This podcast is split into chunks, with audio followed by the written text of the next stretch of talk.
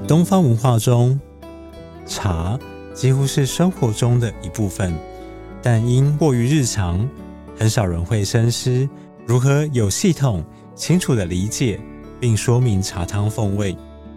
若能把品饮逻辑先建构起来，再加以推广，就能让更多人知道如何描述并认识茶文化的价值与工艺。联合开帕，独享时光。我是主持人李成宇。喝茶是很日常的一件事，无论是买一杯手摇饮，还是在办公室茶水间里丢一包茶包进马克杯。但是，怎么把茶泡好？品饮出茶的风味，这是一门学问。或许你会认为泡茶是一件很老人的事，但是今天节目邀请到的年轻茶职人蓝大成 Blue 要颠覆你这种刻板印象。Hello，各位听众大家好。Blue 最近出了他的第三本关于茶的著作《萃茶风味》，萃是萃取的萃，萃取的萃。你现在在台中主持冉冉茶室，然后挂的职称是风味总监，风味总监，但是。你也有葡萄酒国际认证 WSET Level Two 的资格，然后你还有国际清酒的历酒师的资格。哎，不是，我知道你生长在茶文化的世家，是令尊南方人老师是台湾茶之父吴振铎教授的首席弟子。嗯，对，所以你从小就在家里挑茶枝，然后包茶。但你后来去学葡萄酒，去学清酒，然后还在葡萄酒商工作。过对对对，这个蓝波波没有怎么样吗？哦，有有有，其实其实他一直都还觉得我很非常的叛逆。呃、是，嗯，我应该是从小在比较压抑的环境，因为我爸是处女座的嘛，偷偷暴雷啊，因为他其实会对于茶的风味，甚至一些茶的要求会比较高，是，所以小时候可能就会是真的是比较压抑的生活。嗯，但是因为我知道爸爸他的热情是在于说怎么去。帮助农民，嗯，这件事情他怎么他教导农民该怎么去种茶，怎么去做茶，怎么让茶有更好的风味，嗯，但是因为呃我自己在这样的背景长大的时候，我就觉得我很不想再接触茶了，嗯，对对对，能理解，嗯，但是我第二份工作、第三份工作的时候，因为我自己真的以前非常爱吃爱喝，是。对，所以我就去葡萄酒商上班。那当时在上班的过程当中，我就觉得，哎，哇，原来葡萄酒它的结构很清晰耶。嗯，对啊，就是我们在讲它的，像法国有所谓的法定产区的概念，是像威士忌有所谓的 GI 的概念，它会很清楚的告诉你，哦，这个产地的什么年份、什么品种，它就应该是什么样的味道。嗯，你就可以去想象。当时我觉得第一个想法就觉得，哎，为什么台湾茶没有呢？对，对，为什么台湾茶？好像大家都会对茶有很大的迷思，就是哎，是不是也可以把这样的概念跟逻辑再放到台湾茶身上？我是因为这样的契机，所以才开始觉得好，那我要回到茶产业。那不如你觉得为什么台湾茶到现在还没有建立起来类似的这样的系统？嗯，我自己在思考的过程当中，就是在这几个这几十几年的在摸索，呃，我可能会觉得大家在。评审会比较是以学术的角度，嗯，对，像植物的生长、植物的品种特性来去看待它该是什么样的味道。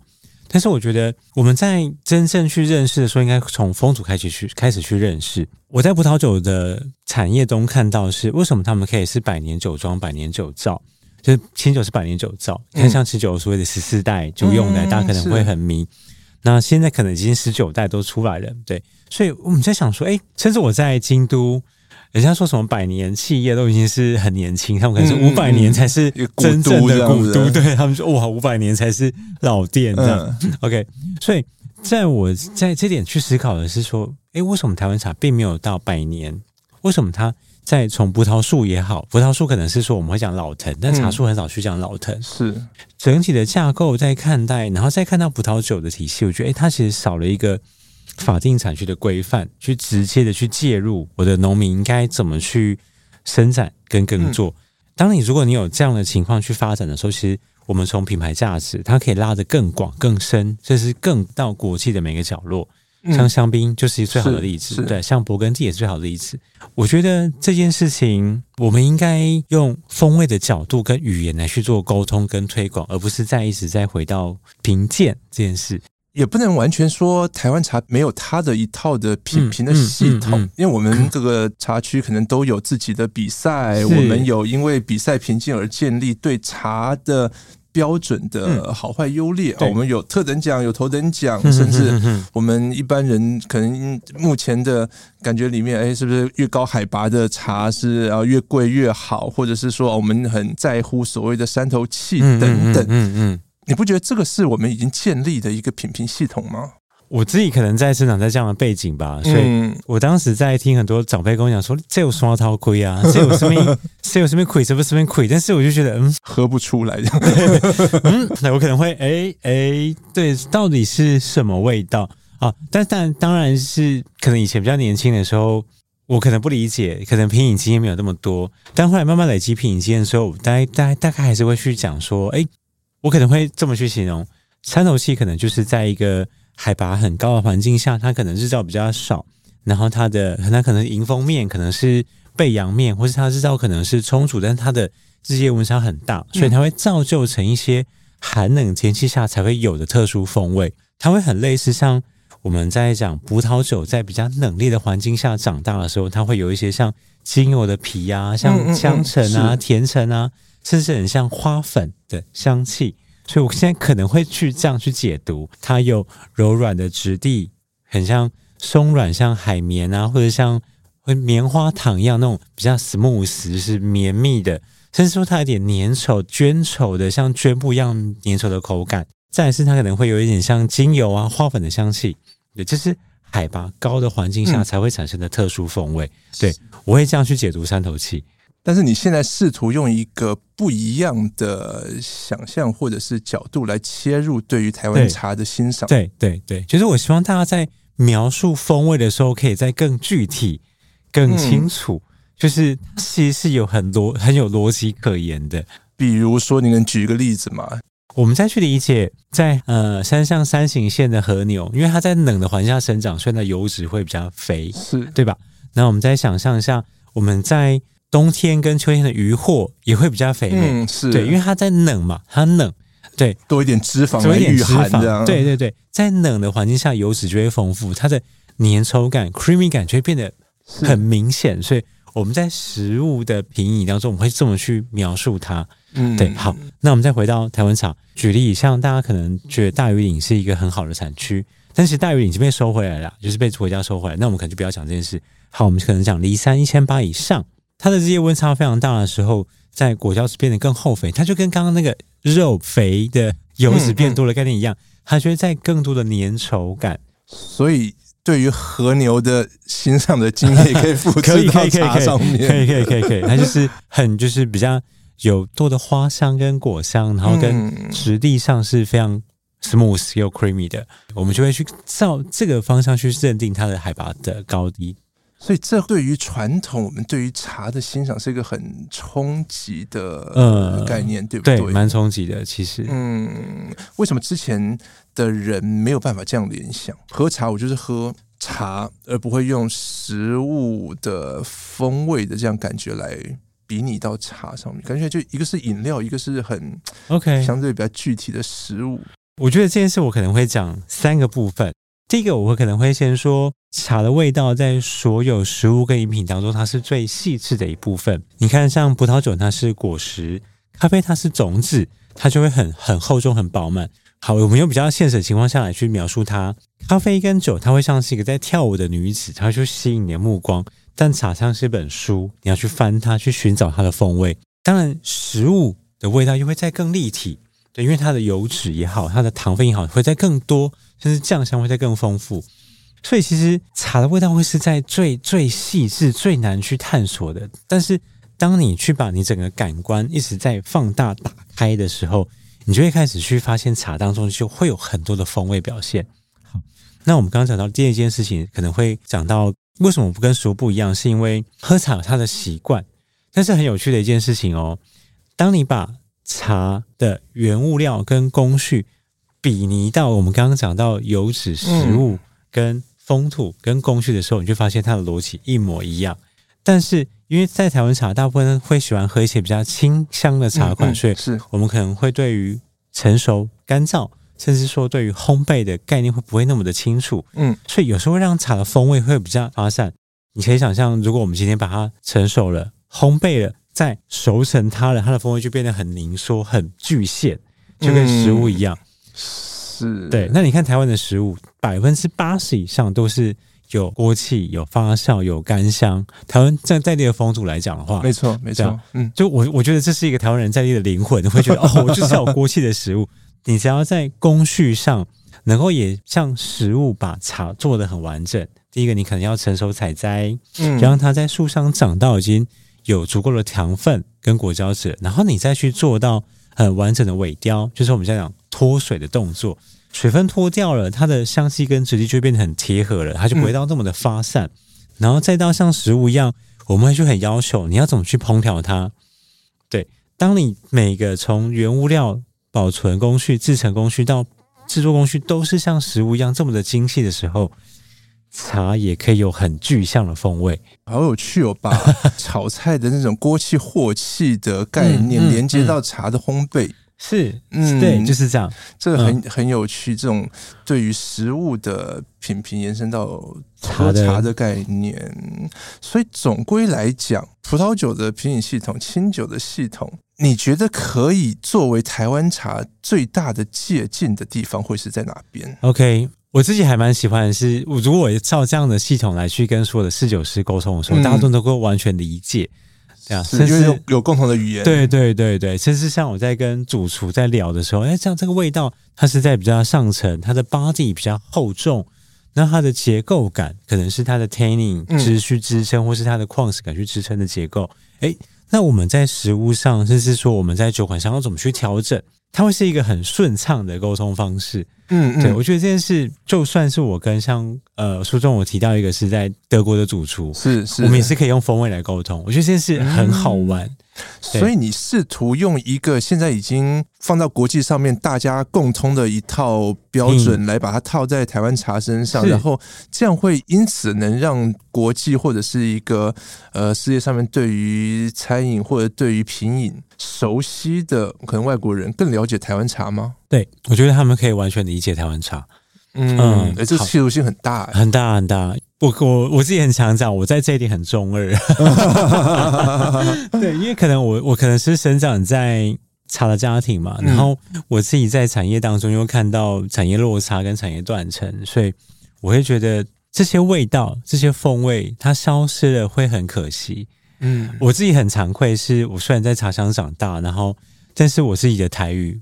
闽南话，我我会听，我听得懂，但是我讲出来的那个，哇，就没练邓，而且那个语调会很奇怪，就是我太习惯用国语去演讲，所以当我已经习惯用这样的方式在叙述事情的时候，我的语言就切不回，我真的切不回来。对，因为我觉得有时候我在描述一些事情的时候，可能就会无法去描述它。但我的儿女，我的儿女就是他对台语有可能是在更薄弱，但是你看。它就是一个产业的断层，或是文化的断层。它可能在十几年后，在下一代，可能它就慢慢的不见了。但是我觉得就会很可惜。但有时候某些语言在描述事情的时候，它是无可取代的。你看，像我们就讲，就是啊，长啊，是就没有办法，就是就没有办法，就国语就很就是它就很不到位嘛。是，是对。好，那我们在讲风味也是一样，茶也是一样，有些风味是。阿嬷、阿公，甚至说它是传统阿伯在树下泡茶的味道，它是一种在血液当中记的味道。我真正想做的事情是把这些味道传承下来，嗯，对，但是是用透过国际的语言去描述、去沟通，这是我真正想做的事情。所以能够完全的拿来套用吗？可以。可以，嗯，所以你没有遇到一个哪边哎，可能没有办法适用，或者是诶，其实台湾茶有其他的一些地方是西方的这种品饮的风味的概念没有办法套用的。不会，我们来举例，我现在有个作品是洪水乌龙，嗯，它是其他是是我在我想要传承我长辈给我的味道。它是一个传统冻顶，传统冻顶，因为他们以前的包装技术没有那么进步，所以它必须做到完全的发酵，应该说半发酵以上，然后再去做完全的烘焙。是对。好，我们可以去联想象一下哦，它是成熟采摘，它有足够的糖分，它去做高度的发酵，所以它就像水果一样，可能会有红色、黄色水果的调性。在经过烘焙之后，它会有焦糖香、木质调性的产生，哎，你会想到什么？过桶过后的白葡萄酒，或是过桶过后的葡萄酒，哦、然后它再经过陈年，对不对？它有木质香，嗯嗯嗯、有成熟的果干的香气，然后有饱满的那一种，呃，它的花香会再更沉稳一点点，它会有比较像葡萄酒当中第三层香气，你这样就可以连起来了，对吧？嗯，对对对对。然后它的品饮温度可能是在常温以上。嗯嗯嗯，对。当你的杯子器型都选择正确的时候呢，它就可以是。去重现，把传统的洞顶乌龙演绎到新的像过桶之后的陈年酒款的概念去做描述。你有跟爸爸讨论过这样的一个方式吗？把这个你对乌龙的这样的形容，然后跟爸爸讨论。嗯、我觉得他一定有他的另外一套诠释，属于传统台湾茶的诠释。而且不一样语言呢，我爸可能觉得说。就搞闹哎，这低温底蕴很饱满，这得就霸哎，嗯，对。但是有时候我会觉得，哎，饱到底饱到什么程度？像我们可能就会说它是木桶木质调，加上矿物质的结构去支撑它，我们可能就会说它是 fruity，嗯，对，就是它可能会是有骨干的，有 muscle 的，就是我们可能会有在更多的想要去描述它的形容词这样，嗯，对，嗯，但我无法可能就一两个字就结束它了。对，我就想用他们的语言对来描述一款茶。嗯嗯嗯，我觉得这不是不好，而是我应该是说，我希望在沟通的语言上能够去转译到，就是像我们怎么就把中文转译到英文的概念，就是用转译的概念。是是，对对，我只是去把它转译出更清晰的轮廓而已。那刚刚我们讲到茶的品评嘛，是评鉴，嗯。你在书里面你提到一个概念，你区分了评鉴跟品味，哦、跟品味，对我们一般人来说，这两个是很相似的概念。哦、为什么你要去区分他们？有点刻意做这件事情，嗯，对，因为我希望让更多人能够真正认识风土本身。这件事可能会讲比较广，抱歉。就是第一个，如果我们现在讲评鉴的话，会比较是在单一的去以我的既定的逻辑跟印象来去看待一支茶款。但是你今天可能是在不同的生长环境下的，啊，你可能是闽南人，你可能是客家人，我们可能生长在不同的环境，我们就用我自己的饮食的主观的想法去评鉴一支茶款。我觉得这是在台湾很常发生的，嗯，嗯对，所以说可能会听很多人在想，哦，我都喝大玉林啊，我都喝高山茶，我都喝冻顶比赛茶，是，他们就会用自己自己的这个标准、既定的印象标准去看待你在吃的这个东西，但是你没有办法去转换成另外一个，诶，它可能是客家菜啊。它可能是阿尔萨斯的猪脚啊，它可能是托斯卡尼的料理啊。嗯、我们可能会讲到品味，是因为我觉得希望跟大家能够先去认识风土，再回头看评鉴。我现在已经是传统在喝冻顶乌龙茶人，是但是我今天在住日本，我都已经习惯吃生食生鱼片。嗯，一个很熟，一个很生，但是他们两个标准不一样。OK，对啊，对对，就是如果今天你用评鉴的角度去看一支茶的时候，它就会是以你的主观既定的印象来去。判断它跟批判它，但是我反而是希望大家去欣赏它，转成用批判的角度再转成欣赏的时候，你就更能够去理解它的风土跟它的植物，甚至它的文化背景。所以你觉得评鉴是有单一标准？对，我觉得评鉴会比较是单一标准，单一标准去品评所有不同的产地风味。但是你想建立的是，我去认识欣赏不同的风土，嗯、分风土。那你心目中就没有特等奖喽？啊，没有，没有。嗯，我们转换个角度去描述这件事情。我自己在咖啡，我自己也是有是有咖啡执照。你很忙，我很忙，我很忙。对，我有考过那个 Q。因为我当时想说，为什么咖啡可以就是把茶就是这样子在地上碾压？对，为什么我会是被踩在地上？对，好了，所以我当时有去二零一八年的时候，我出国考了 Q，就是 Q Creator 跟 Gold Cup。所以我但是我真的是想要去理解他的他们的语言到底是什么。是在我考完葡萄酒的时候，其实我我们在看待一个品质品鉴的这件事情，就是。假设我们今天十个唎酒师，十个葡萄酒的品评，我们今天拿到评审资格的时候，嗯，我们会先去做风味校正。假设我今天要去比赛，好，我们先我们先要去帮一个大方向去做评议。假设我们讲啊，好，巴拿马的 Gauge 好了，我们就会一定会先先去理解巴拿马这个地方最传统的工艺是什么？可能是日晒工艺，日晒工艺它应该会有什么样的风味表现？好，我们这十个评审会先去做风味的校正，它应该要在。什么样的酸度，应该要怎么在什么甜度，应该什么在什么样的 body 才会是在这个产区最最好的风味。嗯嗯，好。然后我们在做这三百个样本比赛参赛样本去做品鉴的时候，我们会开始用我们的品鉴表去开始打分数。对，body 三分，嗯，风味呃十分，texture 可能才三四分。对，就会开始每个人这个品鉴表的分数就会出来了。好。当我这十个有公信力，甚至我有品质品鉴的能力的人，我就会先去依照当地的标准评鉴出一个很好的分数。当然，最高的分数的样本，他就会拿到这等奖。嗯嗯，对。但台湾目前比赛茶的状态是由单一的评审来去评鉴，我觉得这件事会就是一个比较大的诟病。但这个诟病最大的诟病是，这是评审十年没有换。嗯，所以一致性很高啊。呃，但这不行啊，就是。我的农民就会知道评审喜欢什么样的味道，我就会去做出什么样的味道给这个评审喝。可你不觉得这也是建立一个品评标准它必要的吗？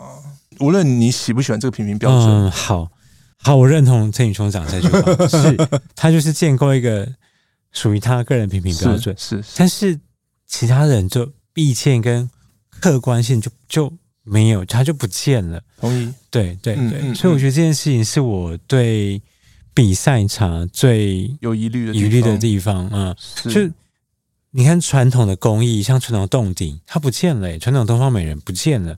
嗯、现在大家就喜欢喜欢嫩、很柴、很嫩的东方美人，但是传统派传统派会采比较熟，做比较厚重的果香跟花香，但嗯嗯。传统的果香不见了，现在只剩嫩芽的蜜甜感。嗯，但这些茶它可能不能存放啊，是对啊，它可能没有不像葡萄酒香，它因为它嫩，它做的比较轻，它的花果香比较丰富，它的含水量比较高，所以它可能无法保存，它就没有存放的价值。嗯、我在酒界比较久，所以我会觉得有些茶我们会再去思考它的存放潜力，可是它是否有办法在未来的风味会变更好。而不是往下掉。当然，每个人都可以存茶，每个人都可以存，嗯嗯嗯，但是只是它的风味的变化是好是坏，那是另外一档另外一回事。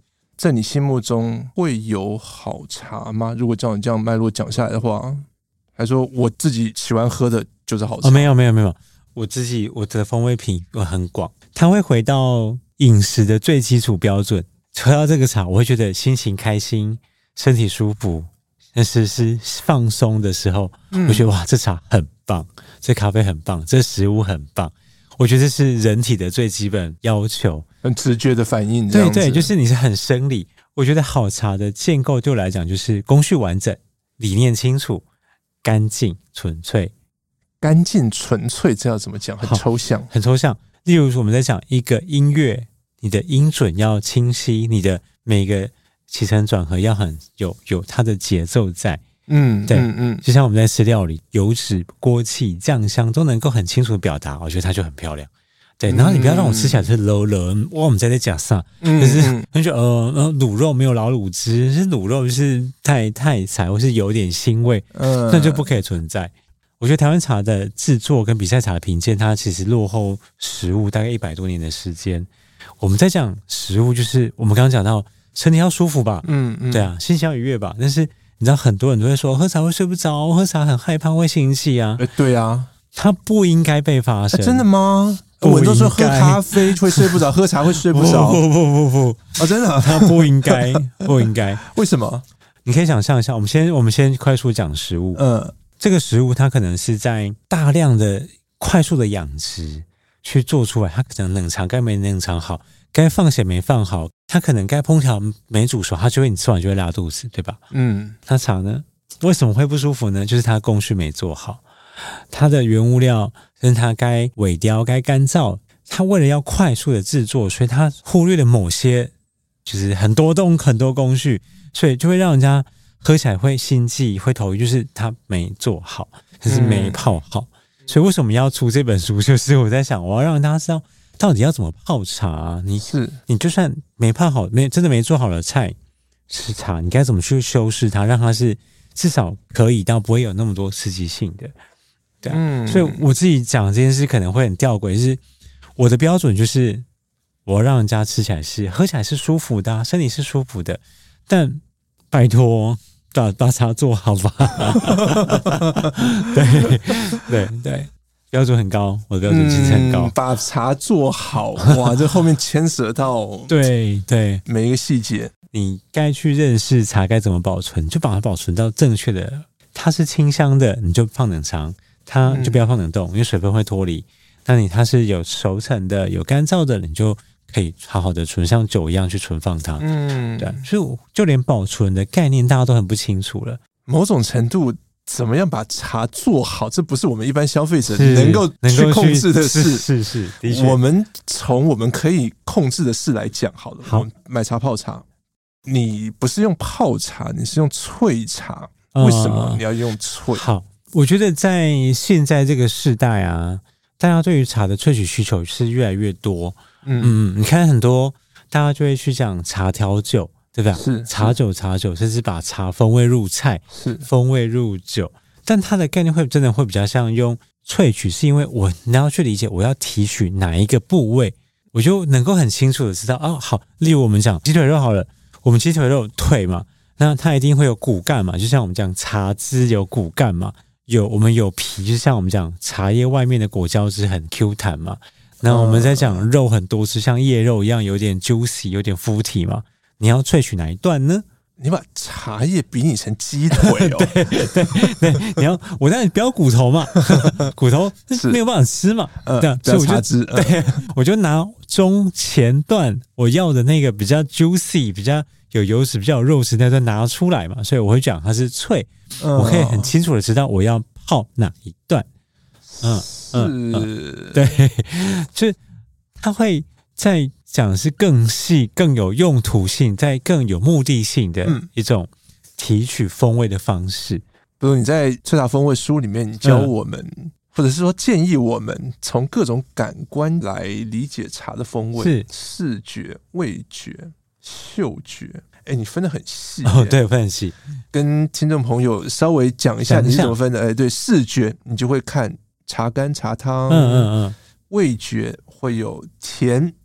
酸、鲜。酸，嗯，然后你还讲到茶体跟质地，质地。这个比较不是我们常常会在讲的，对不对？我们都会讲到茶啊，有尾韵啊什么。茶体，我们知道酒体，酒体对，但我们茶体或其实一样的概念，一样的概念，一样的概念。然后我们先从视觉开始看，听众们，大家在看到食物的时候，你就会有第一个印象是，哎，这个食物。的光泽可能不太够哦，它可能没有恰恰哦，可能那个颜色比较扑扑哦。呃、对对对，那我们再回来看茶一样，茶汤的颜色，它只要是清澈透亮的，就会知道哦，这茶已经在制成上百分之八十没有问题。对，嗯、但是它里面可能有点像漂浮物啊，或者混浊的那种了了的时候，你就想说哦，它的制作可能有点问题哦。呃、对，在视觉上就可以清楚的去从最真实的方式去看待。好，再来是我们可以从颜色。去判断一个茶汤它的工序可能是长什么样子。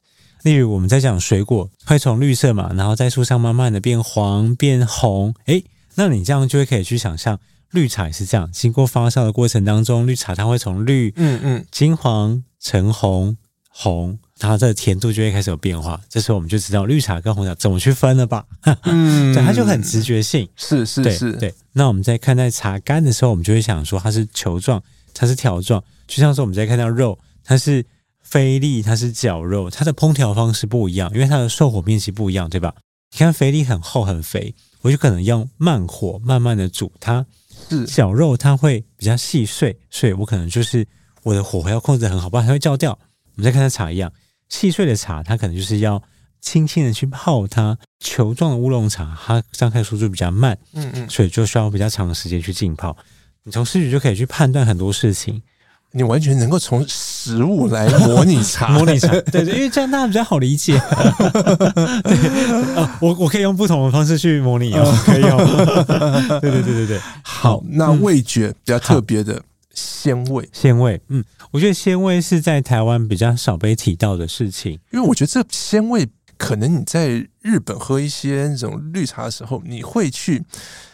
探讨它的鲜味，嗯嗯、但在对，但是在台湾，我们台湾茶的品饮的经验里面，鲜味不是我们太能够去对。其实台湾的东西很多很多都有鲜味，嗯，你光蛤蜊汤、海鲜汤，是。就是满满的五妈咪啊，是。对。然后你再讲菌菇汤啊、蔬菜汤，它也是，它只是不同的鲜味去呈现而已。那我们在讲它茶的鲜味是是否真的有鲜味？有，而且是很多。哦，像高山茶、啊、或者是轻方向的茶款，它就会有很明确的，像那种蔬果带出来的鲜味。嗯，对，蔬果特有的鲜味，像新鲜的蔬菜、新鲜的水果。新鲜的蔬，它都说是有无妈咪的，但是你可以想象哦，我们先把这些水果去晒干，它还是有无妈咪，它的无妈咪会变得更沉稳。所以有些做的很好的红茶，它也是有很饱满的无妈咪。就像我们把鸡汤去炖煮完之后的那个饱满成熟的鲜味，鲜味它其实是一个很重要性的风味指标。当然，酸甜它更是，就是甜度，它就直接代表着，嗯、呃，它的气候。你看，像热带水果，它越热越甜，嗯嗯嗯是对，越冷越酸，对吧？所以酸甜它就会有不同的概念。哦，那我们在讲酸，它会是我们想它的酸可能是很 sharp，就是明亮，像柠檬那种绿色水果的酸，或者是像呃木瓜或是蜜饯的那种成熟的酸。这是乳酸，茶当然不会有乳酸的，这是酒 酒类很常出现，是对，所以我们可能会讲它是最亮的酸，慢慢到成熟的酸，成熟水果的酸到蜜饯的酸，它的酸就会有不同的层次。所以，当我们就可以利用甜度、酸度、无妈咪这件事情来去判断这支茶它到底是怎么做出来的，对，它的工艺是什么，它的生长背景是什么。例如，我们在讲台东鹿野的红乌龙，是你看在鹿野身上很热。那它是做成红茶，那热的甜分就高。我们再经过烘焙，它就会有把糖转成黑糖跟焦糖化，所以它的甜度就会是很饱满的甜，但它的酸很少。嗯，因为台东鹿野，所以它的日照充足嘛，它的植物的纤维感会很重，所以它的 body 会强壮，尾韵也会拉得很绵长。可以用另外一个对比来讨论茶体 body 这件事吗？刚刚我们讲鹿野的红乌龙，嗯、它的 body 算是比较 strong 一点点，的对。那有没有什么比较单薄一点的 light？我觉得如果在相对比起来啊，我们可能就会挑选比较没有经过发酵、发酵程度比较低的，嗯、像台湾北部的那个三峡的碧螺春，是对，甚至像宇治的绿茶，对它的。Body 可能就会稍微再单薄一点，它可能会在更多的果胶质、跟粘稠感、跟花粉香气，它会比较重视在清亮的香气表现。所以，Blue，你对茶体的一个判别标准，其实跟发酵程度有关吗？跟发，嗯，我觉得这件事情应该不能这么这么讲，应该是说它的 body 这件事情啊，应该说发酵越高，嗯，熟成成熟度，好，我们这么讲，水果的成熟度跟熟成度越高的。制作方式，它的 body 一定会更重，因为它一定会把风味越往后推。嗯，但是真正在讲的话，绿茶它的 body 相对的比较薄弱，比较薄，嗯、因为它它的味道没有凝缩起来，含水量比较高。是对，就像有些高山茶也是，它含水量比较高，所以它的 body 没有像洞顶啊、铁观音啊这种茶比起来比较单薄一些。嗯嗯，但其实你在冲泡的过程中，你还是可以靠冲泡。萃取的条件去改善它的 body 不足这件事。哦，你可以泡更浓一点，嗯，它的整个茶体就会比较厚重。厚重，这个是葡萄酒没有办法做到，对，对不对？对，你冲泡的人，你可以去决定它的茶体，是是是，嗯，这是个很有趣的比较，很有趣，很有趣，很有趣比较。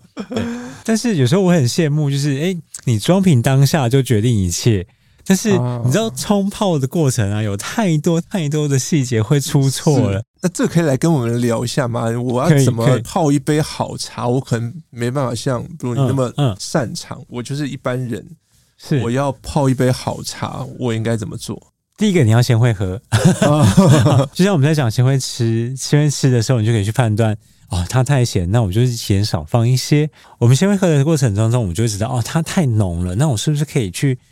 找了几个参数来去减少它，好，例如我在书中把几个参数提得很清楚，嗯，浸泡时间是。温度，你的制茶量，这几个是一个很大的指标。例如这个壶可能是这个马克杯可能是三百 ml 的马克杯，我可能要放到嗯一比五十好了，我有一个先一个参数出来，一比五十三百我可能就放六克的茶，好，泡六分钟哦，太浓了，那怎么办？那我再泡五分钟就好啦，或者是说。嗯我在克数上再减少一克两克啊。对，嗯、其实它它其实是一个摸索的过程。它泡茶很很摸索，对，所以它有先就像是我先有一个食谱书，我先看这个食谱书煮出来的时候，哎，这个老师的味道可能跟我不一样，那我再去做修正。但是你要先懂吃。嗯所以你书中提到一个概念叫标准浓度，对，标准浓度，它是我们一个参考的依据，对，参考依据。什么是标？嗯，这个标准浓度是一克的茶对五十 ml 的水，嗯，对，它是在目前百分之七十的人都能够接受的浓度，所以它其实也是我们在讲评鉴泡的标准，嗯，就是我们在讲国际，像我们在任何比赛茶，任何在评鉴的过程当中，我们都会先用这个标准，就是一克的茶对五十 ml 的水。来去判断这支茶的所有的状态。那我要泡多久？所以我们会看外观，基本上球状的茶是六分钟，条索状的茶大概是五分钟。在这样的标准底下的时候呢，我会先知道它的浓跟淡，然后我再依照这个茶的状态去微调我的冲泡参数。嗯，我是这样子的，对对对对，对，就这个一般人也可以参考这样的做法。可以可以可以。其实我在这本书中有提到。除了平鉴泡之外，我把我自己在泡茶的一些想法跟标准，嗯，跟情境是是是，什么？为什么要这样讲？情境是我们先像像这样，我们先两个人在对饮的过程当中，很安静的场合，我可以泡比较淡，嗯，对。但是我今天在搭餐的时候呢，我需要泡的比较浓一些。我现在喧哗的场合，我觉得是泡、嗯、泡的更 punch 更直拳，我才能够达到你的味觉。所以对于茶这件事情。泡茶的人可控的因素非常，非常非常大，对对，对，嗯，这是跟酒是一个不太一样的想象，想象，对，嗯，当然哎不会哦，我们在看到看待酒的时候，他也是，就是如果今天是一群女生在聊天，我一定会给她一支果香花香很奔放、很 fresh、很 modern 的酒，给他们，他们就哇哦，它是一个。但是，今天你真的是一个客人来哦，你知道你懂酒，那我可能就会给你一支很值得细细品味的酒。一样，试酒师在场合的选择选酒上也是很重要。当你一旦选错酒，嗯，那就糟糕了。对，是顺着这个话题，我们来聊聊 pairing 这件事。pairing 这件事，哦，可能大家已经很习惯了葡萄酒的 pairing，那现在越越来越多的茶的 pairing，嗯。你在书里面也提到跟几位就是有名的 chef 合作的例子，嗯嗯嗯，嗯，比如说 Sinasera 东部，嗯嗯嗯的 Nick 杨博伟，对对对对，跟高雄的简天才简师傅的合作，嗯嗯，你怎么看茶的 pairing 这件事情？为什么我一直在讲 Perry 呢？是因为我觉得 pairing 它最能够看见彼此的全部的样貌。嗯，对，我觉得很常举这个很烂的梗啦，就是 就是男生跟女生啊，当他们在暧昧的时候可能会看不清对方，当他在结合在一起，在同居的时候，就会觉得哦，你的缺点很明显哦，嗯，都被看出来，都被看出来。他除了缺点会看到他本身的所有的个性跟样貌，甚至他的生长背景都可能会被看得很清楚。嗯，所以我觉得，parent 是一个能够看见食材本身跟跟跟看见茶本身两者本身最好的。模式跟方式，所以我我很喜欢去做 pairing 的原因，是因为我在更想去探讨茶的风味。我我在台中有一间冉冉茶室嘛，对，嗯、其实在这个地方，我们不只是在讲 pairing，我们在这个地方就是会把茶去做到很完整的风味。当把茶做到完整的时候，诶，那我就可以跟食物一样的高度的食物来去做到搭配。对、嗯、我是干净的茶汤，所以我会去选择像尼克，我很喜欢它，就是。纯粹的在台东东部的食物，那我很喜欢简天才师傅。其实有些简师傅甚至是他早上都会去菜市场去找这些食材，嗯嗯，我真的是超 respect，就是是，对对对。当这些食物它都是来自很好的土地，来茶是来自很好的土地的时候，他们就能够门当户对，嗯、对他们就能够结婚，能够 marry 不要来开玩笑，对他们就能够真正去搭配在一起。当它搭配在一起的时候，它的风味就会是在。互相堆叠，能够去创造出更不同的火花。对，就像我们刚刚讲到，它是可能独奏不同的乐器，可能是大提琴加小提琴。当这两个乐器乐器都是在正确的音准的时候，他们就能够交叠出很完整的风味旋律。可以给我们一个比较具体的例子吗？哦、比如说跟呃 Nick 或者是简师傅合作过的哪一道菜，你是印象最深刻的什么样的茶？好，我在书中有写到 Nick 的一道菜，我超爱，它叫做藕啊藕啊。这 书有写到，就是它是用呃澎湖的生食级的那个生蚝，嗯、然后再搭上就是在地的那个芋头泥，这样、呃、对。那它你可以想象，芋泥本身是很 creamy 的。然后生蚝本身是有比较多的无妈咪跟鲜味的，是，所以我们搭了玉露，玉露搭生蚝，我们可以比较理解，嗯、它跟芋头可以 match 吗？可以，可以，可以。嗯，好，这个玉露是我有经过烘焙跟干燥的。哦，对对对，所以它在经过干燥的过程当中，它会有比较多的草根性跑出来，嗯，而且它可以再经过干燥，它会把它的水分脱掉，它会变得更凝缩，无妈咪会变得很饱满，你可以想。芋泥的质地是粘稠，再加上绢稠的质地进去，然后一点点草根调性去提芋头本身的那种纤维感，同时再串接到生蚝的乌妈咪，这样它就整体把味道完全的带出来。这是你的逻辑。嗯，对对对对对，对，是很漂亮。那个吃到就是哇，那乌妈咪会升天。简师傅嘞，你搭过什么？哦、简师傅我们搭蛮多的。简师傅有一道菜是我看一下，是鸭胸。鸭胸对，鸭胸蛮常见的一道发菜。嗯，鸭胸它本身在煎烤的过程，它的皮做的很酥脆，是。然后它的酱汁是用像那种有点蜂蜜跟综合的甜菜跟蔬果去酿造的酱汁，去熬煮出来的酱汁啊。所以当我们用红玉去搭配的时候，这次红玉它是全自然耕作的，是，所以它本身的甜度也很高。有点花蜜的香气，刚好就跟酱汁的蜜香果香去衔接。是，那鸭胸的油脂就很厚肥嘛，所以它本身在咀嚼的过程当中，它的肉汁出来，然后你红玉进去，它的成我的花蜜香气去蹭它的肉的鲜甜味。当快要到油感出来的时候，红玉的单宁感就可以收在后面。哦，对，它就直接把那个油脂感收掉啊，然后变得很清爽，却又有很明很明确的花香跟果香。那不是你有搭过中餐吗？嗯、很爱，呃，真的吗？很爱，很爱。因为感觉起来我们在吃中餐，然后喝茶，我直接就会想到，我吃完东坡肉觉得很腻，哦、我要来一杯茶来解腻。嗯嗯嗯，好。但是你一定没有这么单纯，对不对？有有，对，我没有这么单纯。我们就想东坡肉好了，东坡肉它一定会有几个，它是有酱香的，对，对，它可能是有长时间炖煮的，嗯，所以我就会去拿一支像我们刚刚提到洪水乌龙嘛，是长时间烘焙。它有一点呃火气锅香很沉稳的木质调性，嗯，它来去跟东坡肉搭配，所以你会站在呼应风味的角度，而不是像我一样，我只想解腻而已。对，对，我会去看它的工序是什么。例如说，呃，其实工序它都有对应的工序。例如我们讲东坡肉，它就是我们想讲的，它有长时间炖煮嘛，然后所以它就是一定是到好在是它可能有点酱酱味。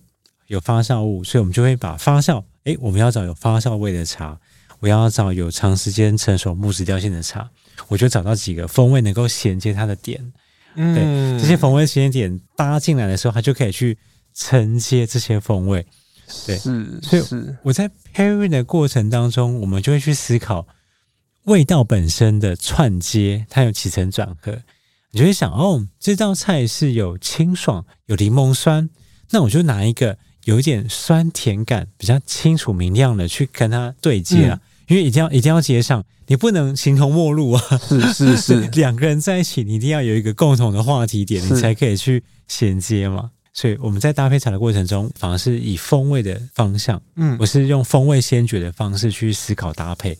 比如一开始我们提到说喝茶泡茶可能会有一些我们常见的或者是习惯的一些迷思，可能我们自己不觉得，嗯嗯、可不可以来聊一下几个大家都在讨论的概念？嗯，比如说茶是不是冲泡越多次它是越好？嗯嗯嗯，嗯，这件事情这真的是蛮大的迷思的，哎、欸，是吗？感觉起来它可以冲个七泡八泡，很厉害。好，其实，在广义上的确是这样，就是。茶的内容物越多的时候，我就能够去萃取越多的越多段东西出来。嗯，但因为其实，呃，的确这是很大的，这这这这个这点也没有错，它会直接对应到品质。嗯，但是它有太多的可变因素来去跟你沟通了。我们说我刚刚讲为什么叫萃茶？嗯，好，嗯，我在萃取的过程当中，我要用多少的温度萃？萃取的时候，我可以拿到多少的风味出来？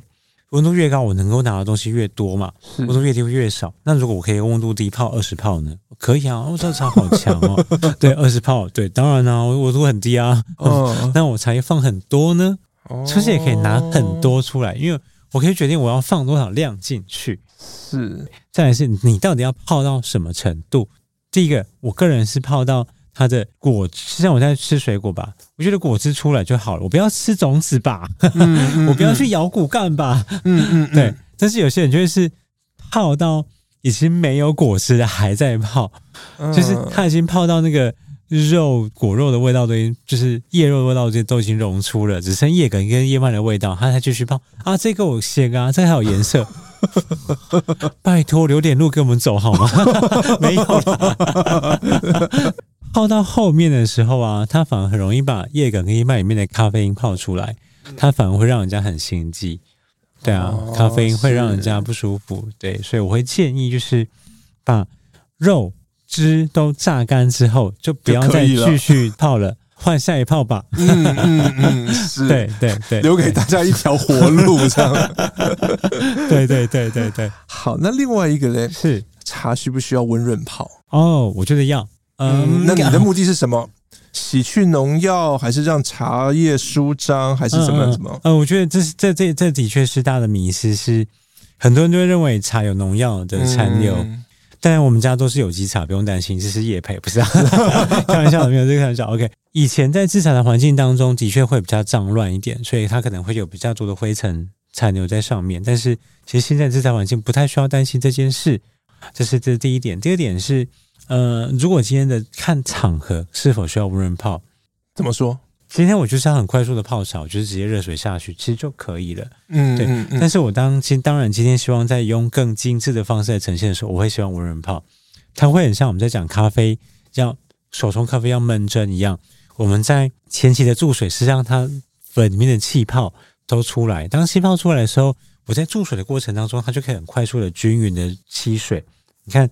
茶也是一样，茶在干燥完的时候，里面有很多毛细孔。嗯嗯，我当我先无人泡的过程当中，只是让这些毛细孔里面的空气先出来，先让它水可以填满。当我在真正浸泡的过程当中，才可以均匀的释放。你看，想象如果里面有无人泡，里面的气泡的水分，它可能就会让它气泡包着这一区没有办法进到水。嗯嗯，对，它就会变成是，哎，外面熟了，里面可能还是有萃取不均匀的情况。处女座的个性，希望我一定要温润泡，但其实可以不用了，它其实可以再更 casual、更轻松一点。是的，赶时间的话就，对对对对，你可以对很轻松的去泡茶，也可以像我这样，是很要求每一个细节去泡茶。不如身为一个茶职人，是这样听下来，你对于。欣赏茶，你对于泡茶这件事，其实是给我们一般人蛮大的空间，对不对？嗯，我觉得是很大的空间。为什么？嗯，我觉得泡茶就很主观啊，就是你喜欢什么就泡什么。嗯，我觉得我跟我爸爸的为例好了，我爸泡茶就会泡比较重，它的浓度大概是我的两倍。真的吗？对对对对对对对对对，他就是我不知道，就是陈宇轩有没有那种经验，就是哎。我泡高黑得挂看没起来，但是很多像我爸有时候会盖到比较不好盖，但是我觉得哇那个太浓了，对对对。那我会比较希望能够像呃能够清晰的感受到风味，所以其实我是真的我的泡茶是淡而有味，对，应该是说清爽但却有风很清楚的明风味层次，这是我喜欢表现的风味。好。甚至我自己在每一泡的过程，我会给你不一样的风味。我也希望能够让第一冲的味道是一个很重视在质地表现，很轻柔，很它的光滑度、细度很漂亮。第二冲我才会给你很饱满的层风味层次。对，我觉得它是一个你去欣赏茶叶不同的角度，我会刻意做这个安排。我觉得泡茶它很灵活，它不会只有一个单一的公式。所以有时候有些人会跟我讲说：“哎，老师跟我说这支茶的 SOP 是要你就是要这么泡。嗯”我觉得它对很死。我觉得泡茶应该很活，不是单一公式才能才叫做好茶，而是你要真正去认识风味，去调整。我们我那时候在书中写到场合，对，我们刚好聊到这件事嘛，是是，是你看场合泡茶，它才是一个比较灵活的。我觉得泡茶就是很 free 啊，你要怎么泡就怎么泡，不要把它泡坏就好了。你你不要把它泡到呃太苦涩啊，无法入口啊。嗯，然后甚至说你的壶里面有一些脏的味道，有些人就说我这个壶啊，我要养壶，养壶对。但是你一闻就啊，这这灰尘味很重，或者你的水一喝就是你这个水是怎么会有那个灰尘味？就是你是你不要把茶泡坏就好了，这是我的观念。就是像我们在盘餐厅的盘子，你不要拿起来是黏的，你还给我装菜，嗯哦、我会生气。是，对对对对，这件事情不可以发生。嗯、但其他我觉得。你要多淡多浓，哎，只要你讲了出来，你为什么想这么去呈现，我都可以接受。我希望你可以感受它的苦后回甘，我希望可以感受，你可以感受它的前面的花果香气。你要知道你在泡什么，你要怎么泡，我觉得都可以。就不要跟我讲说你要吃它的灰尘味，不不不不不不不不不不，你还是有底线的。对对对对对对对对对对对，讲食物，讲茶，讲所有的风味。本身它来，它一定要来自于就是友善跟永续这件事情。我是希望让大家再去更更去理解，呃，怎么去认识一个食材的本身的味道。然后它一定是像永续海洋，它就会有很好的鱼肉，像它的友善畜牧，像我们现在可能讲到它是很好的肌肉，它可能是吃谷物啊，它可能是在很好的环境下生长的，嗯嗯嗯，而不是快速的。大家可以慢慢的去朝这个概念来走。我觉得很多文明病也是来自于你太快、太快速的耕作、太快速的养殖，还是化学的调味，反而要真正吃到全食物，而不是在讲食品。像我还是会希望我的孩子能够吃到全食物。我希望大家可以慢慢、慢慢的来去认识茶，应该是要来自于友善跟永续的土地，跟食物一样，而不是大量的施肥灌溉所产生的茶叶。把茶泡好。需要理解茶叶的状态、浸泡时间、水质、水温跟器具，这些都会影响茶汤的风味。不如说，泡茶不难，因为困难的事情在前端制茶、备茶的时候都已经处理好了。或许大家可以试试。今天谢谢冉冉茶室创办人蓝大成来跟我们聊茶，也谢谢听众朋友陪我们到最后。谢谢大家，拜拜。上网搜寻 vip 大 udn 点 com 到联合报数位版，看更多精彩的报道。